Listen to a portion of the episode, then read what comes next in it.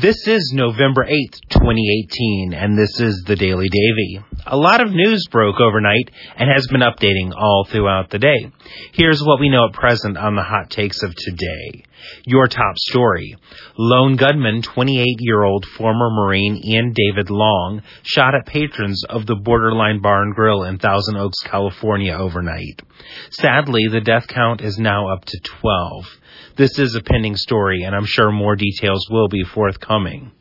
Next item Supreme Court Justice Ruth Bader Ginsburg, age 85, who was appointed to the Supreme Court by then President Bill Clinton in August of 1993, fell and broke three ribs while in her office at the Supreme Court yesterday.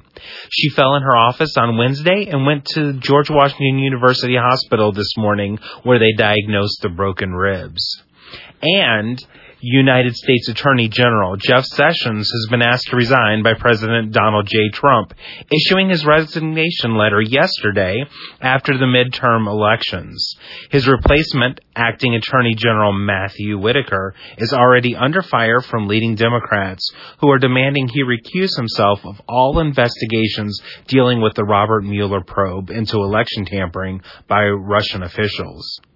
And on happier news, on such a heavy news day, multiple amusement park websites are reporting a rampant rumor that Six Flags Entertainment Corporation is in talks to purchase SeaWorld Parks and Entertainment Incorporated.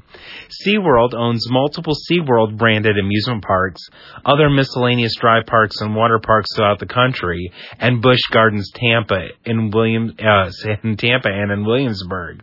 No official notifications of this sale are to be found. Stay tuned for more information.